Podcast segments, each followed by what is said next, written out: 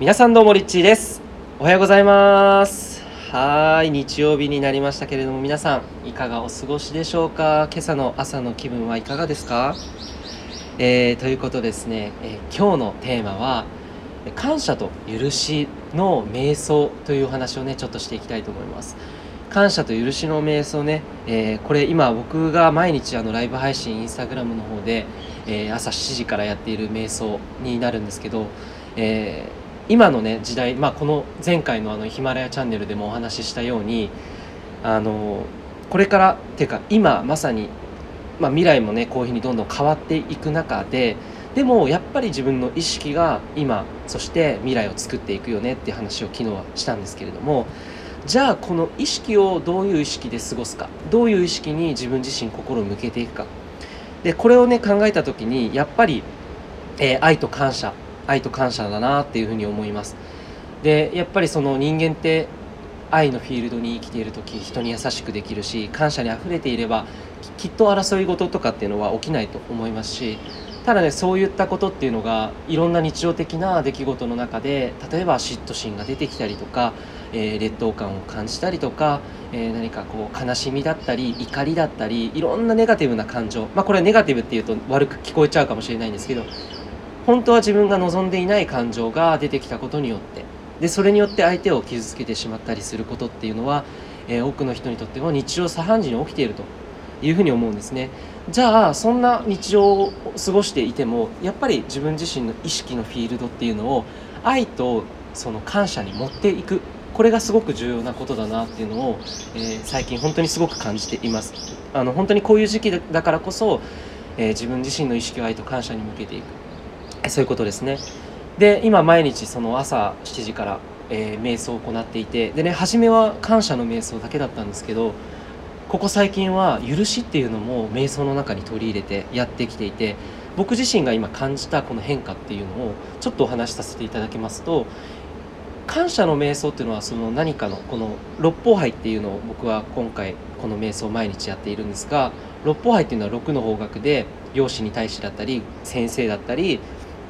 えー、地球だったり、えー、星だったりいろんなねこの方角東西南北天地に向けて、え感謝をするっていうのをねずっとやってきたんですけども、まあ、それはそれですごくあのすごく心が穏やかな気持ちになりそして自分自身の中に感謝が溢れてきたりもするんですけど何かがもう一個何かだなっていうのを感じてた時にあ許しだって思ったんですよ許し。うん、でその許しっていうのは自分自身が他人を許すことも許しです。でそしてもっと言うとその他人が自分自身に対して許してほしい。許してもらいたいっていう思いがあるわけですよね。その自分の中にある許してもらいたいっていうものがあるのにかかわらずそれを、えー、ずっとないがしろにしてしまって自分の中でモヤモヤしていたその人との関係性だったり親子関係であったりねパートナーシップでの関係だったり、えー、そういったものがあった時にやはりこの感謝のエネルギー、えー、に加えてやっぱり許しっていうエネルギーがあるとすごく調和のエネルギーが、えー、生まれてくるというのを僕自身が体感今体感しています。でそれは、えーと、ある意味で愛と恐れっていうのは表裏一体、えー、ワクワクと恐れとかってよく言われたりするんですけれども、えー、まさにこの許しと感謝っていうのも、えー、表裏一体というか、えー、許しを、えー、受け取ることによって本当の意味で感謝の気持ちが湧き上がってくる。本当の意味でその人がいてくれたことで今こういう気づきを得られたっていうことへのもう普段だったら絶対気づけない領域への相手に対する感謝が生まれてくると思うんです。怒りを感じた相手にも、えー、怒りをそれを許してあげることでこんな怒りを体験させてくれて愛っていうことを許すっていう経験をさせてくれる相手への感謝っていうのも生まれてくると思うんです。それがまさにこの許しというエネルギーなんだなっていうのを、えー、ここ最近すごくえー、素晴らしいエネルギーなこのエネルギーというか、まあ、感謝を、えー、感謝すると同時に許し許しを許してもらう。そしてそれに対して自分が心を開いて素直になるっていうのがとても大事だなというふうに、えー、感じています、えー、なのでですね感謝と許しの瞑想っていうのはちょっとイメージするとですねそれでは、え目を閉じてくださいっていう感じで、まあ、スタートするんですけどじゃあ今、えー両親お父さんとお母さんを想像してみてください。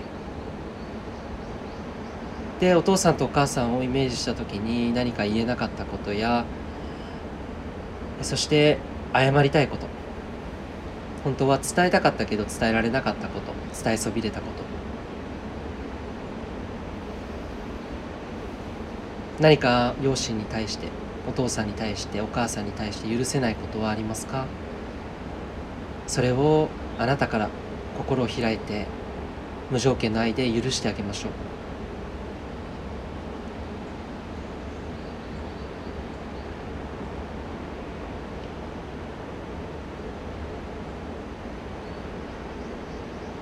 そして心の中で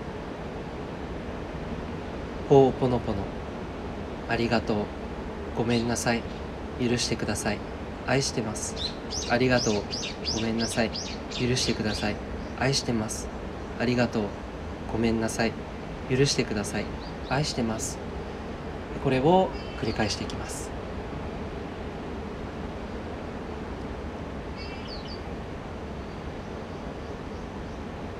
そしてあなたが生まれてきたこと。そしてこの地球をえこの地球上で命を持って肉体を通して今こうやって呼吸ができることあなたの人生を生きていること。これは両親のおかげでそしてその両親を産んでくれたご先祖様たちのおかげです、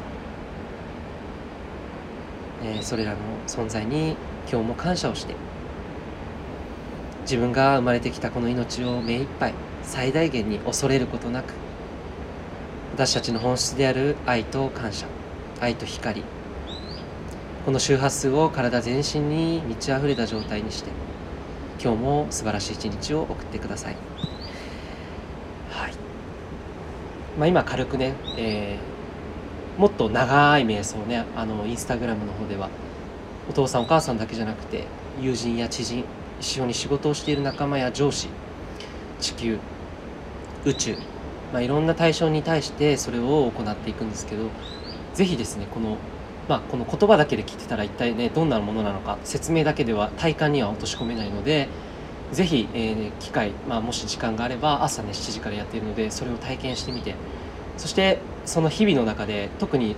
あの初めて瞑想をやっている方もたくさんいて